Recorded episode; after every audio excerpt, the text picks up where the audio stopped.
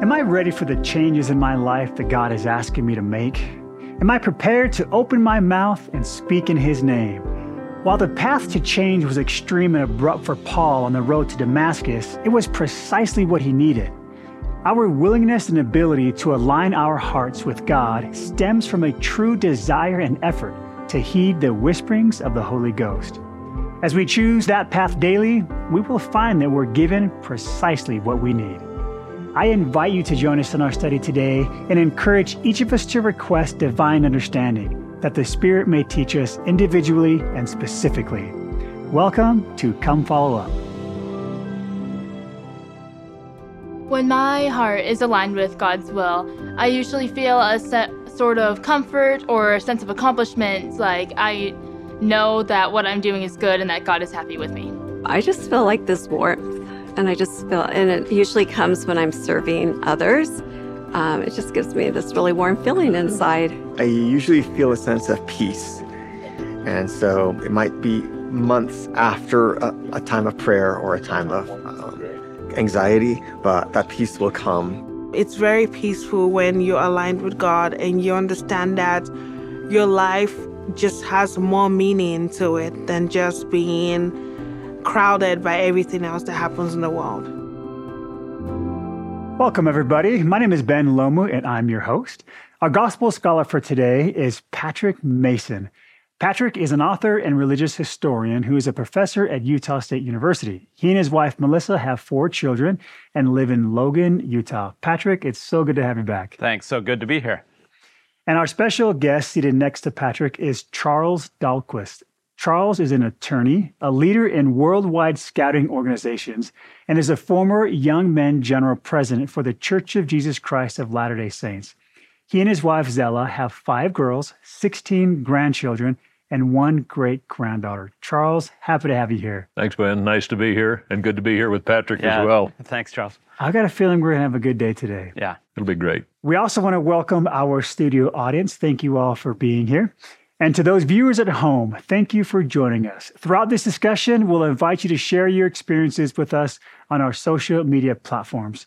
For downloadable resources for study and teaching, visit byutv.org slash come follow up for more.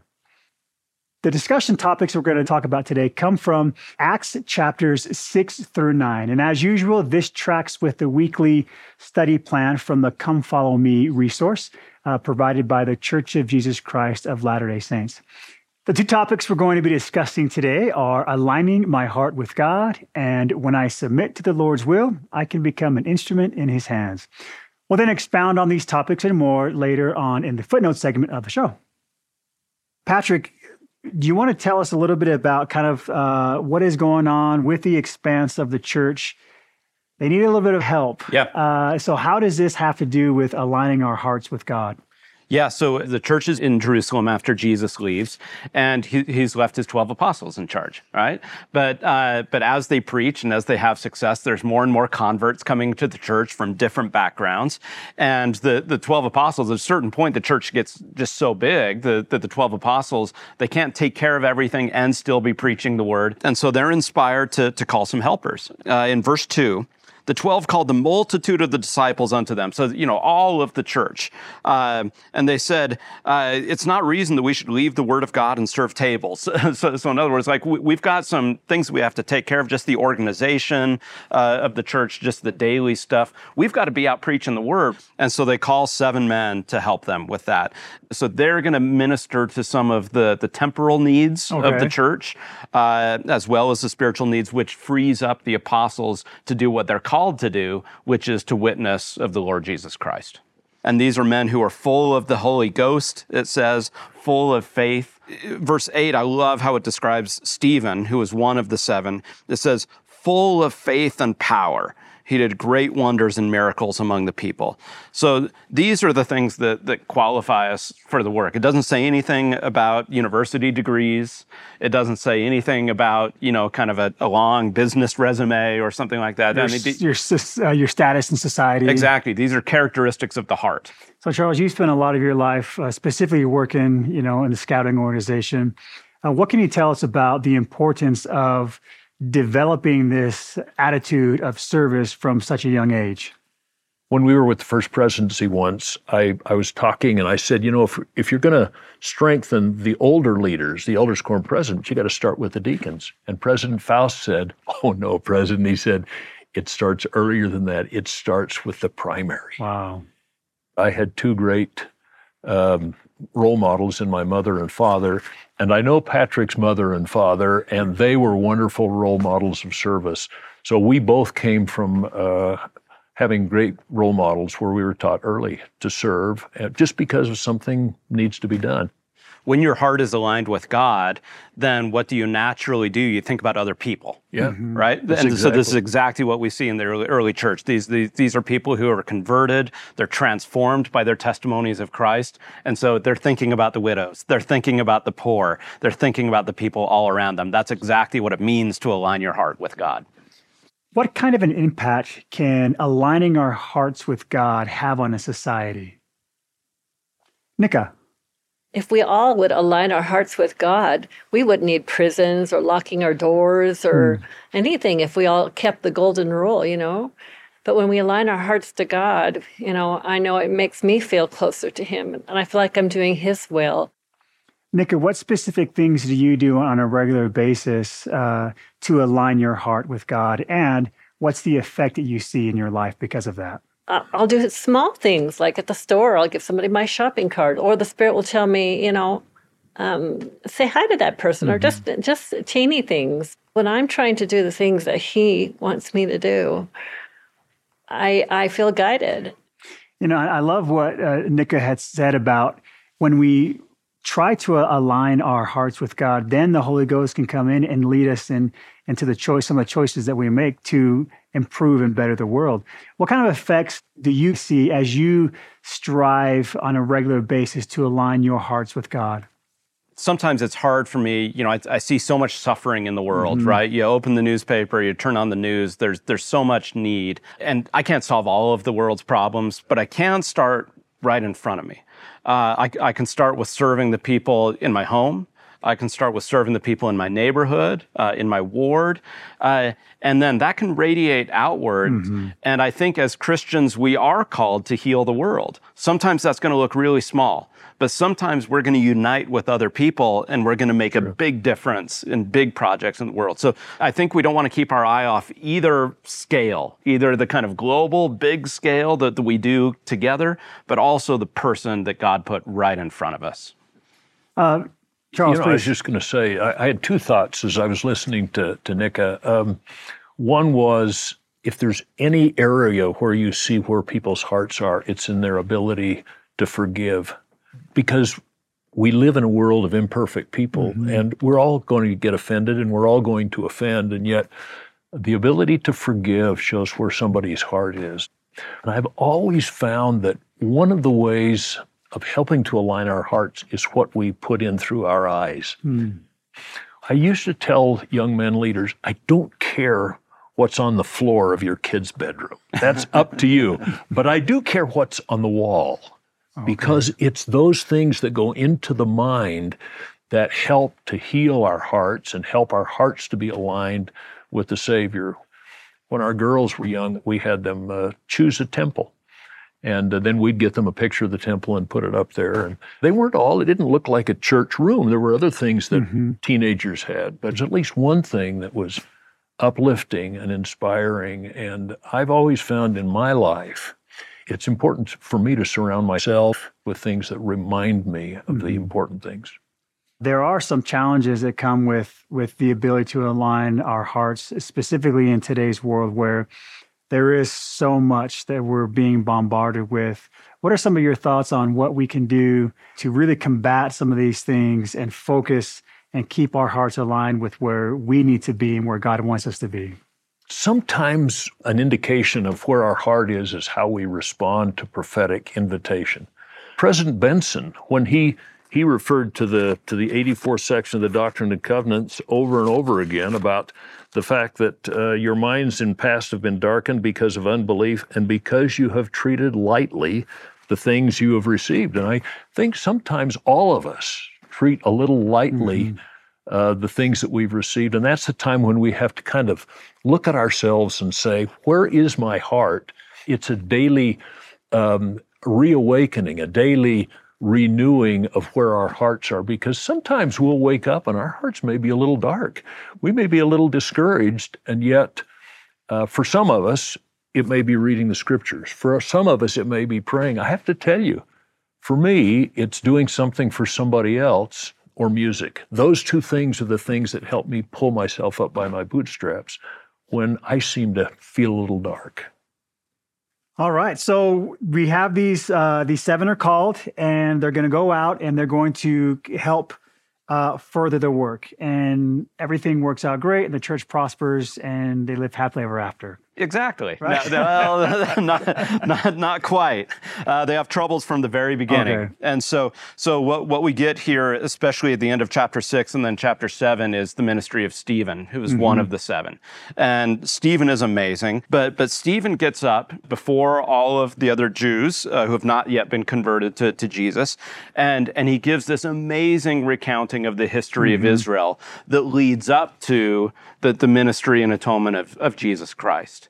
And he says some things in there that, that they don't like, that they don't, don't appreciate. In chapter 7, if, if we go to verses uh, 55 and 56, after he's given this great sermon, uh, and after uh, already uh, he hears grumbles among the crowd, but being full of the Holy Ghost, it says, Stephen looked up steadfastly into heaven and saw the glory of God and Jesus standing on the right hand of God and said, Behold, I see the heavens opened and the Son of Man standing on the right hand of God. Can you imagine that experience, right? But then as he announces this, that's, that seals the deal. Uh, and, and the crowd comes in upon him and, and they stone him to death. So Stephen becomes uh, the, the, the first martyr of, of the new church. In fact, he becomes a type of Christ. As I read this, I was thinking about uh, about Alma in chapter five, where he recounts the history of their people. Yeah. and that's what prophets do. They help us to remember, and um, and it's constant reminders. You know, very seldom you can look through general conference or listen to general conference. There's not a lot of new stuff there. It's helping us to remember what we ought to be doing. And what's interesting is one person will respond to one talk and one to another because of what our needs are and where our hearts are and where our progress is. Unfortunately, the people who are listening to Stephen didn't respond with Yeah. with good hearts. You know, and what's interesting is um, where this topic comes from, aligning our hearts, is an example of how sometimes the world uh, will try to offer a counterfeit or try to to get those um, uh, important things in a roundabout way, you know. And so, uh, Patrick, you want to kind of catch us up with the story of Simon and and kind of this process that he's going through and uh, some of the lessons we can learn from that. Yeah. So now we're in chapter eight of, of Acts. And uh, so as the church expands, uh, Philip, who's one of these early disciples, he, he goes to a new region of Samaria. Uh, and if you remember, the, the during Jesus' ministry, there, there were tensions between the Jews and Samaritans that went a long way back, all, all the way back to, to Old Testament times. But as, as the early church expands, it's like they're not going to leave any stone unturned. So, so he goes into Samaria and starts preaching.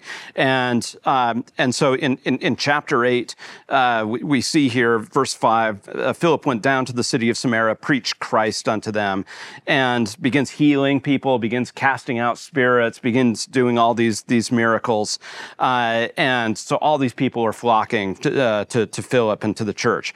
But there was a certain man called Simon, which before time in the same city used sorcery and bewitched the people of Samaria, giving out that he himself was some great one. So right? talk about what does that mean, sorcery and bewitching? Like, what are they really talking about? It, it, it could have meant a lot of different things uh, at, at, at this time. It would have been pretty common uh, for, for people.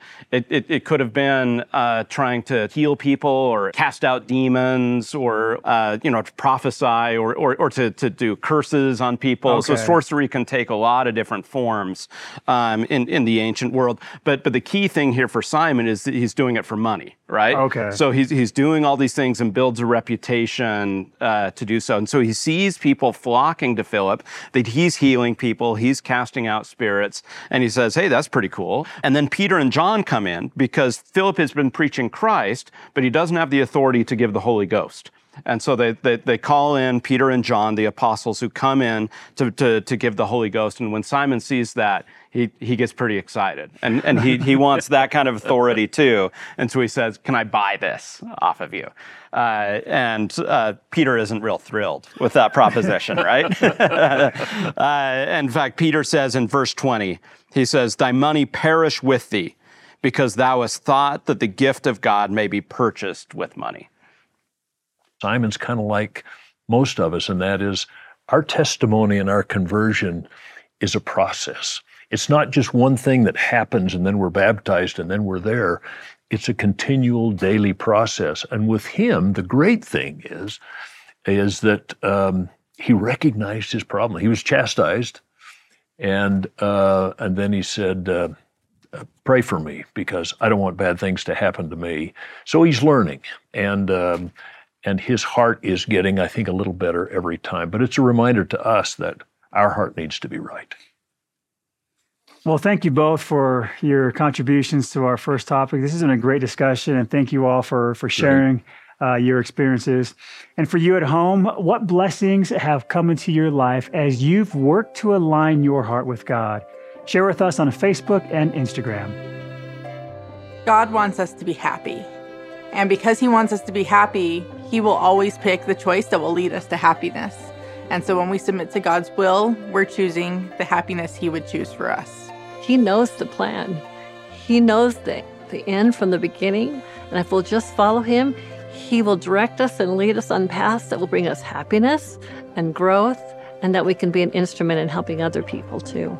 Probably the most instrumental thing that I do in terms of uh, serving the Lord and building His kingdom is just being a good father and being a good person within my community. Uh, I'm not sure that I'm ever going to be some big national figure, but I think that if you ever, you know, if you can make an impact in your family and impact the people that you run into, I think that you're living a good life. The second topic we're going to talk about today is when I submit to the Lord's will, I can become an instrument in His hands. And Patrick, uh, we get introduced to a an extremely um, powerful character here. Uh, do you mind kind of talking to us about that and what specifically has to do with our second topic? Yes, we're going to meet Saul, who becomes Paul, who is arguably the second most important person in the early history of Christianity behind Jesus himself. Uh, and those are bold uh, words, so those I'm excited are bold to find words out why. Because he writes so much of the New Testament. He mm-hmm. becomes a, an apostle missionary who preaches the gospel to so many different places. And so Paul is just absolutely central in the in the early decades of Christianity.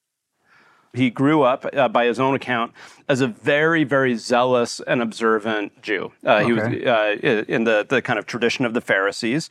Uh, he said he was zealous for the law. Uh, he clearly studied the scriptures deeply, so he was deeply familiar with the Torah. And so just a very, very faithful Jew. But when sort of uh, this new movement comes on the scene with these apostles and other people preaching about Jesus, Paul's having none of it. Okay. Uh, and in fact, uh, we first meet Paul in Acts chapter 7. Uh, remember, we had talked about how Stephen was stoned, how he was martyred at the mm-hmm. end of his sermon. And in chapter 7, uh, verse 58, they cast him out of the city. They stoned him. The witnesses laid down their clothes at a young man's feet whose name was Saul. So Saul is at the stoning of Stephen. He's there uh, in verse uh, chapter eight, verse one. It says he was consenting unto his death. So he was not an unwilling party here. And in fact, he went around in verse three of chapter eight, making havoc for the church. Uh, he went around trying to, to arrest or to round up uh, these early believers in Jesus. So he was known, and he traveled from city to city. Mm-hmm. So he was known far and wide as one of the great persecutors of the earliest Christians.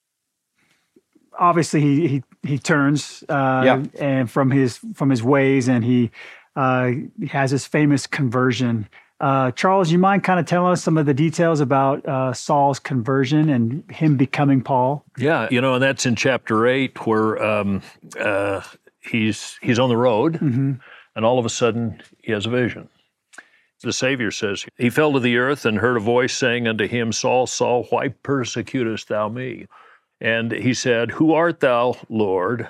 which seems to indicate that he may have known who who oh, was talking. That's Yeah, right. There's a, That's there's right. a presence. And the. Lord said, I am Jesus whom thou persecutest. It is hard for thee to kick against the pricks, which means this the prick is the goad for the, the animals. And if you kick against it, it gets even worse. And he's saying, you know, you you know, you, you're learned, you understand all of the Old Testament. Why do you keep kicking against what the Old Testament prophesied to?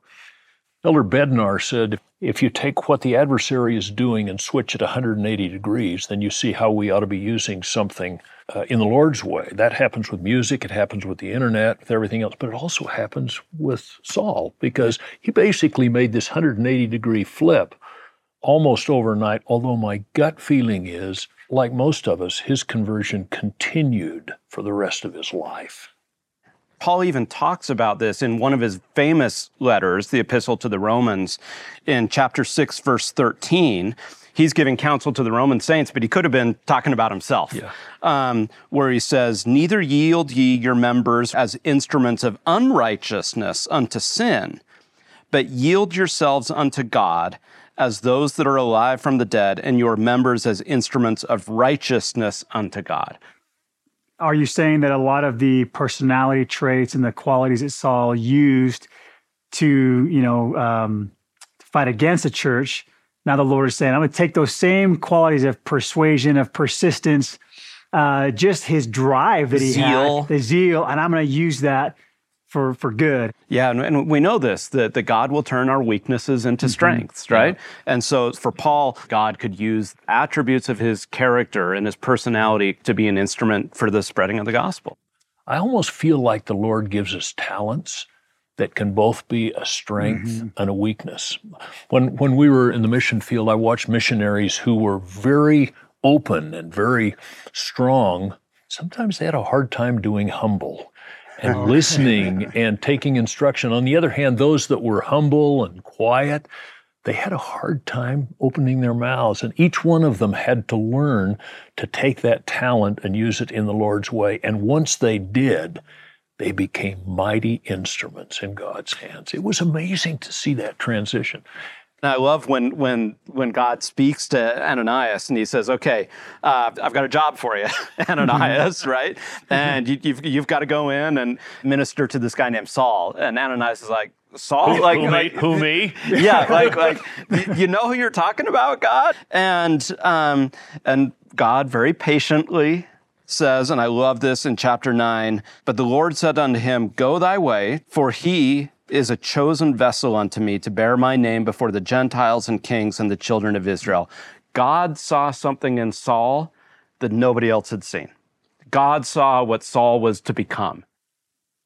Bonnie Parkin uh, talks about being an instrument in the hands. It speaks to what you're saying.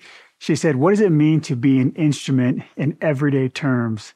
I think it means to nurture others. Joseph Smith called it acting according to those sympathies in our hearts. I have had many sweet moments when I have felt the Lord using me as an instrument. I believe that you too have been guided and helped as you teach, comfort, and encourage. When have you seen the Lord use somebody as an instrument in his hands? Mary. my mom she's been such a great instrument of god to us whereas like when we feel like we're losing our faith like she's always giving us ideas and these are ideas that probably everyone knows like you know you should go to church and go to the temple person And what specific things, Mary, has that done to strengthen your own testimony? specifically like how I live my life based on how she told us to like read the scriptures and learn from Jesus examples. We have been blessed to have someone that not only learned about God but also lives his ways every single day for each of us as kids to be able to work in those same ways.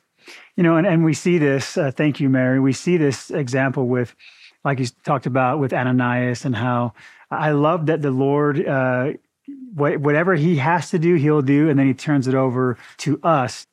Most of the times when we're instruments, it's in small things. Yeah.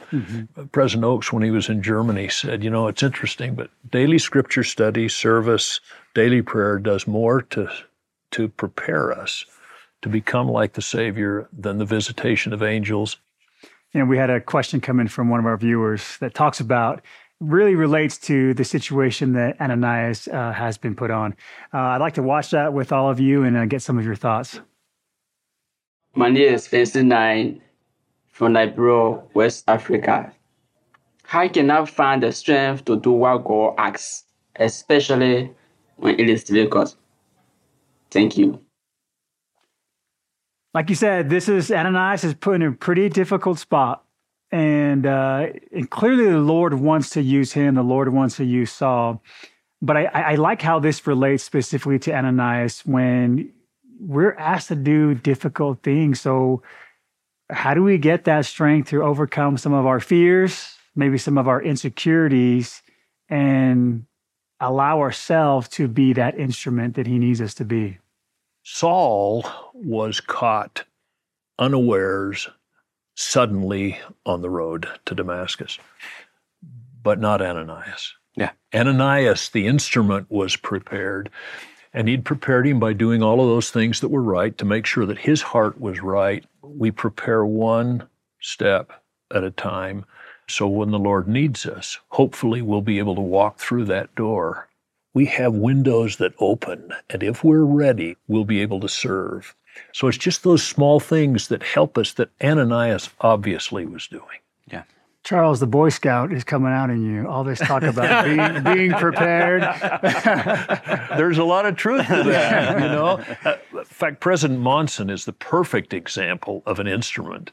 Early on in his ministry as a bishop, he had a, a brother that was in the hospital who needed him, and he mm-hmm. felt a strong prompting during the meeting get up and leave now and he hesitated. The stake president was talking and he didn't want to go across the aisle. And unfortunately, the brother had died calling his name. So we learn in our preparation, sometimes by sad examples. You t- both teach youth. Mm-hmm. How do you teach your students to have hope and to have faith in them and to know that you have faith in them? I want to hear from you. You're always asking the questions. I, I, I want to hear you. Um, I try to to help them see that forgiveness and and repentance. Uh, there is so much joy because there has been, I think, sometimes um, this a stigma behind repentance that it is something that we should be ashamed of or something that we should fear. So I think showing them the the joy and the happiness that comes from change and honestly, um, I think a lot of times it's good for them to to see somebody who is real and um, that we all have struggles and nobody is exempt from the need of the atonement. And when you can show them that and that you can still be happy uh, as you overcome uh, the the sins of the world, uh, then I, I think that gives them hope. Yeah, I think I think it's so so important oh, of taking them into the scriptures to see these stories and, and the New Testament. Maybe there's no other place that shows us that over and over and over again. Who is Jesus reaching out to? He's he's reaching out to people who are really in sin, mm-hmm. right? Who really have deep problems. Why do you think the Lord chooses to use such imperfect people, and specifically with with Saul and some of the things that he was involved in? Why does he use such imperfect people to do such a great work? Well, because I think he wants us to become something, mm-hmm. right? God's whole work and glory is to bring to pass our immortality, our eternal life. He wants to make something of us. And so he's going to allow us, he gives us these opportunities to, to grow, to serve, to become something more than we were. You know, sometimes we, in, in, in our various, whether in our families, in our wards, in our callings, and so forth, sometimes we don't have the same vision. We, we can't yet see what God sees for other people. He just says, go do your job Go fulfill your calling. Go mm-hmm. love these people. Go minister to them the way that I've asked you to, to help them become the people that I want them to become. Because the change was so abrupt for Saul, does it teach us or show us that he really believed that what he was doing on the other side was right and he just needed a little course correction? I think he was absolutely sincere, mm-hmm. right? I mean, he. Uh, and uh, you know we see some people in the scriptures who aren't always, and they knew that they were doing wrong. Because then you have this back and forth of trying to yeah, justify. Right. I, I, I think Saul was entirely sincere, uh, and you know this this intervention of, Mm-hmm. of Jesus Christ, this call to repent. But what's impressive is that he responded to the call. And I love what it says in chapter 9, verses 18 through 20. And I think this is just such a great formula. And immediately there fell from his eyes as it had been scales. And he received sight forthwith. I was blind, but now I see, and arose and was baptized. And when he had received meat, he was strengthened.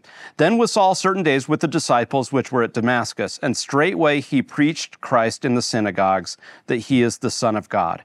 So here we see Saul. He's healed by God, he's nurtured and cultivated by the church, and then he's uh, activated to go out and do the work immediately, right? I mean, this is the formula. Like God heals us, the church nurtures us, and then we're prepared for service. Patrick mentioned this important change as the, the seven that were called were a little different background than the initial 12. This was a new era in church history, and Paul seems to be a pivot point. Thank you both for, for sharing with us today and contributing to this conversation. And, for the audience, thank you so much for being here and helping to invite the Spirit uh, during this discussion. And for you at home, how has the Spirit spoken to you throughout your studies this week? Share with us on Instagram.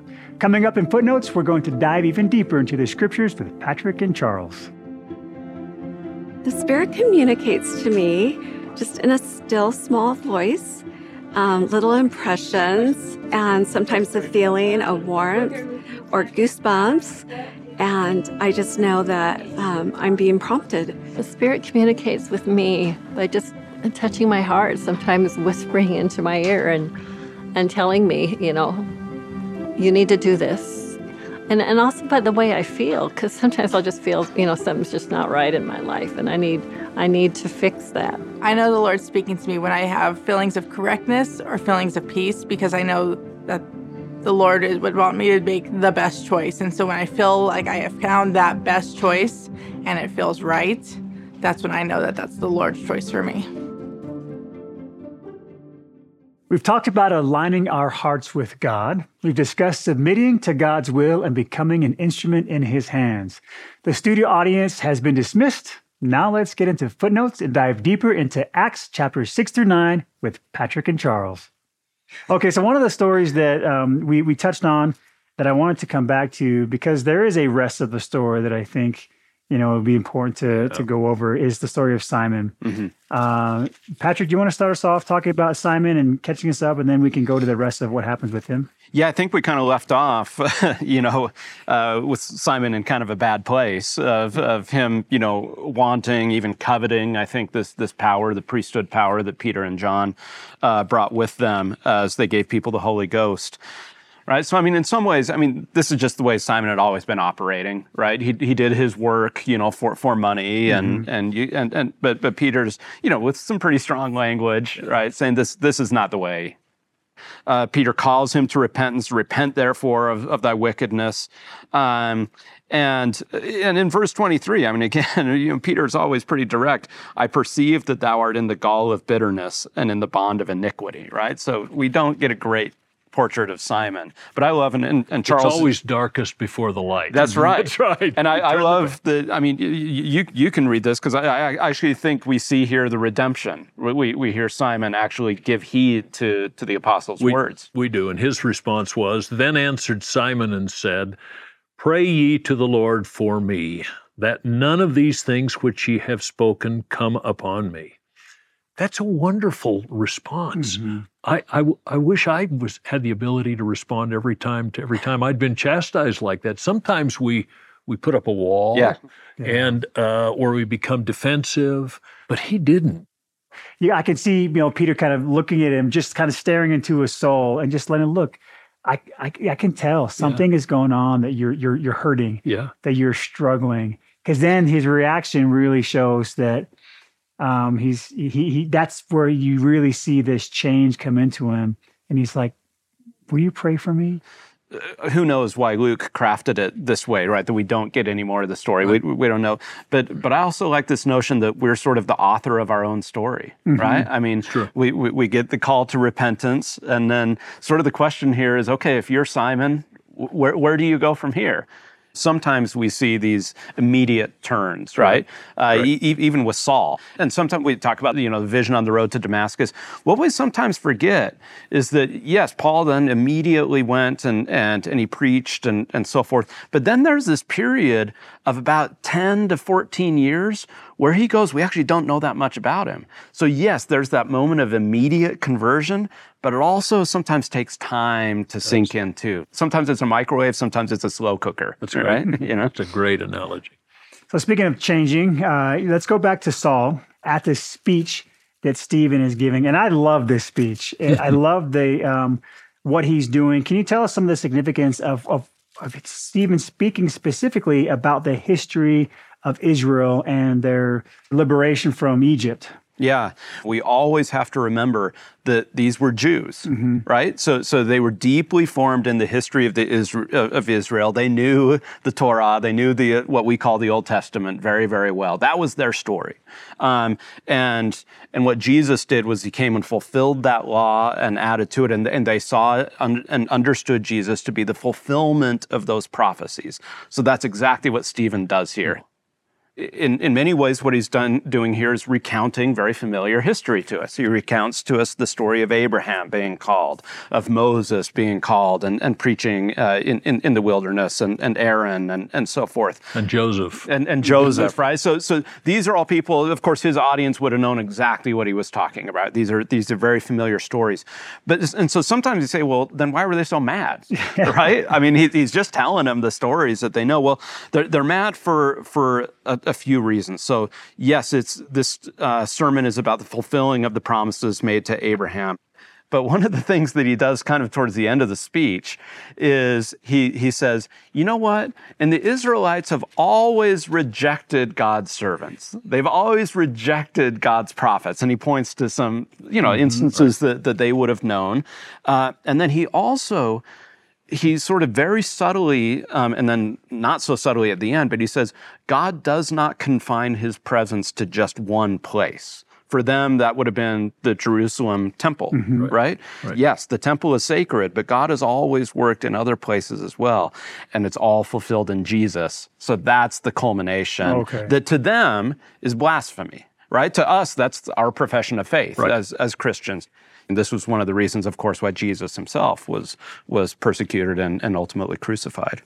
So, what does this tell us about Stephen? Just the fact that he was willing to to give up his life for this message that he is uh, delivering to you know to to the Jews, to his people, um, but standing on firm ground in the face of so much hostility coming back towards him. I really see Stephen as a type of Christ here. Uh, in the message that he delivers, uh, but uh, of, of course he, he sees Jesus uh, on, on the right hand of God. he, he's willing to to suffer all these things. And I love the very last verse of chapter seven, again, as a type of Christ, that Stephen kneels down and cries with a loud voice, Lord, lay not this sin to their charge. Even in this moment of extreme agony, he also is imitating the Lord in offering this grace and forgiveness, even to his persecutors, Wow. right? Pray for your enemies, love your enemies. You know, it's interesting, but you you you um, see the response to this tough language, and then you see the response of Simon to the tough language, and uh, sometimes it's where our heart is and where our testimony is, and I just think this is a wonderful message, wonderful message of uh, how we respond to God's prophets. They responded in a very negative way when Stephen taught them. So, And then we and we see this illustrated as well with, you know, the call of Saul. You know, as he becomes this this instrument. And uh, Charles, can you teach us a little bit about what we can learn uh, being an instrument with your experience with the many musical instruments that you play? What else do you play? well, I uh, started out with piano, and then I played trumpet, and uh, and I play the banjo, and uh, I fool around with some others. But you know, with an instrument, you have to pick them up. and you have to uh, also know how to how to use them. And then they bring some tremendous joy to people. Music is a wonderful blessing. We all have talents. And uh, everyone has to learn to identify their talents and then to be able to develop them so that they can then become an instrument uh, in the hands of God. And if we don't develop the talents, then either our Heavenly Father has to help us uh, to be able to be an instrument in spite of our weakness, or we're left unfulfilled. And when that window opens that we talked about before, we can't walk through it. So that's that's so powerful, and I, I love the, you know the fact that you play, you know the, the, the piano, the banjo, the trumpet. They're all different instruments. Yeah. They sound different. You play them different, That's right? true. And we're all different instruments, mm-hmm. we are. right? And God's got a whole orchestra Yeah. of, of instruments, and He knows how to use us. Yeah. We all sound different, but when we when we come together in the right way, and and instruments too, you got to take care of them. You know, the other thing when you mention that is um, when we compare ourselves to each other, Mm-hmm. we're always going to be dissatisfied.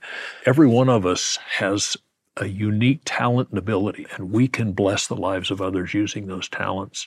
you know, we, as we talk about, you know, these talents that we have, and sometimes, you know, as beautiful as a clarinet can be played in the wrong hands, it can, it can be all. In my hands, it's Yeah, bad. right, That's right, right. right, right. And we see this with Saul, how he's being used, you know, Yeah. in, in the hands of, of somebody else. What does the adversary have to do to us to get our, our gaze turned in another direction? So I, I- I never want to say that, that Saul was doing the wrong thing in, in, in the terms of he was living the law, right? He was doing what living the law he of was Moses. taught, what he Ex- learned. exactly, right? He was living his his religion. What, what what Paul uh, Saul hadn't learned, even though the Torah says it over and over and over again, is that the purpose of all this is to love other people, right? Mm-hmm. And when you're complicit in the stoning of somebody else, that's not love. You're he, at that moment he was not being a good Jew. Uh, and and so there are times even that in our own righteousness, in our own zeal, that I think sometimes we can be so self-righteous that, that that we can hurt other people. And so this this is why love, humility, patience, kindness, gentleness, um, uh, never to never to sort of violate or go against our, our convictions, but there's a way to to bring those convictions into the world with love and kindness. So we, we talked about um, some of the uh, the disciples, and and I, I want to touch on a little bit more on this, on how they are taking over the role uh, of Jesus now that they are kind of put in charge. Uh, some of the acts that the disciples are doing uh, that Jesus was once doing. Uh, what are some of the things that stand out to you? Uh, what other um, acts that we see that we want to touch on at this time? Yeah, and I think I, I want to go back to, to something that Jesus has prophesied. So in, in John chapter 14, um, the, this was his, his final night with his disciples, you know, at the, the Last Supper before he's, he's crucified. And uh, so in John chapter 14, verse 12, he says to, to the disciples, Verily, verily, I say unto you, he that believeth on me, the works that I do shall he do also, and greater works than these shall he do. Now, we don't want to take that too far. They're, they're the, the most essential things only Jesus Christ could do, the, the atonement. Nobody else could, could atone for our sins. But he, so here he's talking about, uh, in, in, in, in the Bible, when it's talking about the works, it's usually referring to the miracles, to the teachings, the, those kinds of things, not to the atonement, right? But, but he's saying, you're going to go out and do what, what I've done. You've seen me heal the sick, you're going to heal the sick. You've seen me raise the dead, you're going to raise the dead. And this is what we see in, in these chapters. So he tells us we, we should have confidence. Again, we are not the mm-hmm. Savior, we are not the Son of God. Let's not confuse that, not for a moment. But he has called us to do the same works of love and charity and healing that he did. But the other message is is that I'm leaving you, but I'm not leaving you alone. Yeah. Mm-hmm. And right at, at the beginning of Acts, in the first chapter, verse 2, it says, Until the day in which he was taken up, after that, through the Holy Ghost, had given commandments unto the apostles whom he had chosen. And so we're seeing the administration and the works of the Holy Ghost through the apostles as they do these wonderful miracles. It almost is not only telling the people that the apostles are there and have that same power, but I think it also gives them hope that they can carry on without the master. It must have been devastating mm-hmm. for them to lose this man who had been their head, their teacher, their master. Uh, but with the gift of the Holy Ghost and with the ability to do these things, they could carry on. And they had the hope that we've talked about. And I, I, th- I think we, as members of the Church of Jesus Christ of Latter day Saints, as believers and followers of Jesus, I mean, he tells us, he, he empowers us to do his his right. work, right? And so we we have to believe in a God of miracles, mm-hmm. Right? And I've seen miracles, right? And and um, God raises people from the dead today. God heals people today.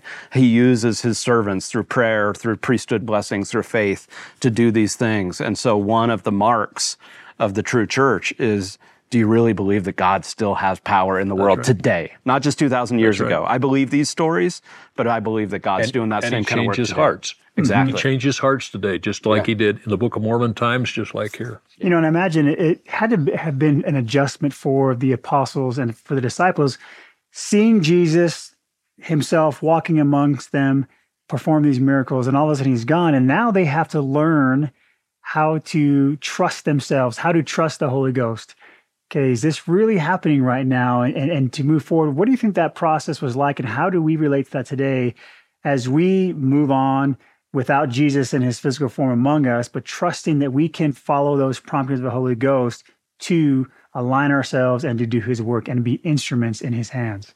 Isn't that what President Nelson is trying to get us to do when he says, hear him? Mm-hmm. I mean, it's really listening, getting us in the midst of We've talked about how busy this world is. It's not only busy, but it is distracting. There are mm-hmm. distractions all over.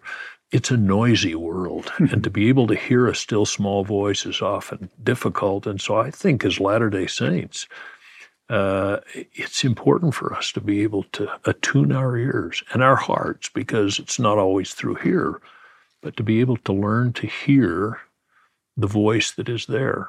He spoke to Adam, he spoke to Moses, he spoke to Joseph, and he speaks to us. He speaks to President Nelson, but he also speaks and whispers to us if we just have the ears to hear. So can, can I ask? So I mean, you've got a couple of years on on, on me and, and Ben. So so with, with with your experience, how do you learn to do this? Because it's it's not magic. We're not Simon, no. right? Mm-hmm. And there are people that we love, people that we pray for who who don't heal. Uh, you know, they, they, they don't recover. We, you know, we, we don't just walk around doing miracles right. all, all the time. So, how do you learn to be an instrument in the Lord's hands and have that faith in the power of God while also submitting to, to His will? You know, um, a friend of mine just asked a question of uh, one of the senior brethren about how he listens and how he distinguishes between revelation and his own desires. And he said, I am still uh, learning.